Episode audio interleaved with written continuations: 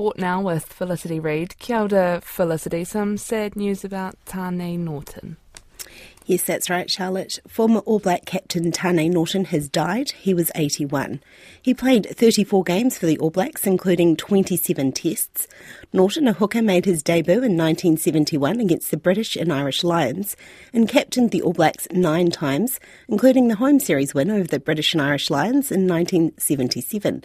He played 82 games for Canterbury, was a regular in the Māori All Blacks, and was a former president of New Zealand Rugby.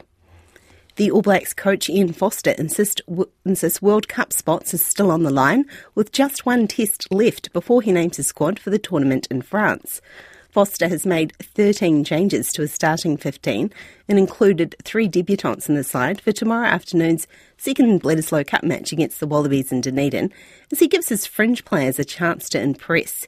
He names his World Cup squad on Monday and says places are still up for grabs. Yeah, there always are we name a squad soon, but it's um, test matches are about we've got to be at our best, and, and we want to keep growing and, and, making sure that this is not a wasted opportunity for us to grow our game. So you know, the minute we take the pressure off and and say it doesn't matter, then we're in trouble. Wing Shaun Stevenson, flanker Samipeni Finau, and reserve back Dallas McLeod are set to make their All Blacks debuts. There's a growing sense of frustration from Silver Ferns coach Dame Noeline Taurua that her side's not learning from their mistakes at the Netball World Cup. New Zealand will play England in the semi finals in Cape Town tomorrow night, while Jamaica play Australia in the other semi.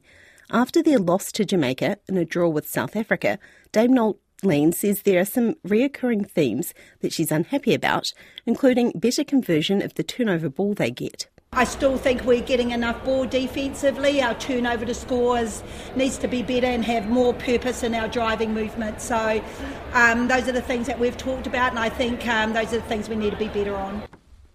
New Zealand cyclist Bryony Botha says she's disappointed with her qualifying ride, but in the end happy to have grabbed a bronze medal in the individual pursuit at the World Track Championships in Glasgow. Botha, who won a silver medal in the discipline last year, was third fastest in qualifying, only 0.2 seconds off making the gold medal final. In the ride off for bronze, she came back from two seconds down to beat Neah Evans of Great Britain. She started out really hard, so I knew that um, it was almost like a battle waiting game, and I knew that I would um, be able to bring it back in the end because it's my strong point is the last part of the race. So I was just holding on for that point, and um, yeah, when I crossed the finish line, had the gun go first. I was pretty stoked about that one. Meanwhile, paracyclist Nicole Murray won a bronze medal in the 500 metre time trial. The men's pursuit team will meet Italy in the semi finals of their event tonight. The Warriors are riding a wave of momentum into the final stretch of the regular season. However, coach Andrew Webster says they aren't getting caught up in the praise being heaped on the side both here and across the Tasman.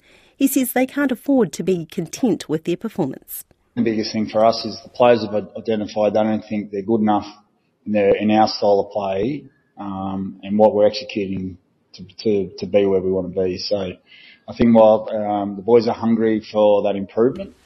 The third placed Warriors play the Titans on the Gold Coast tonight.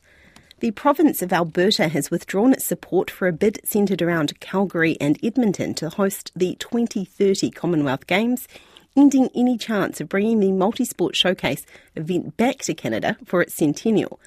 The decision was another blow for the embattled Commonwealth Games Federation after another Canadian city, Hamilton, which hosted the inaugural Games in 1930, suspended its bid, and Australian state Victoria last month withdrew, withdrew as host of the 2026 Games due to projected cost overruns.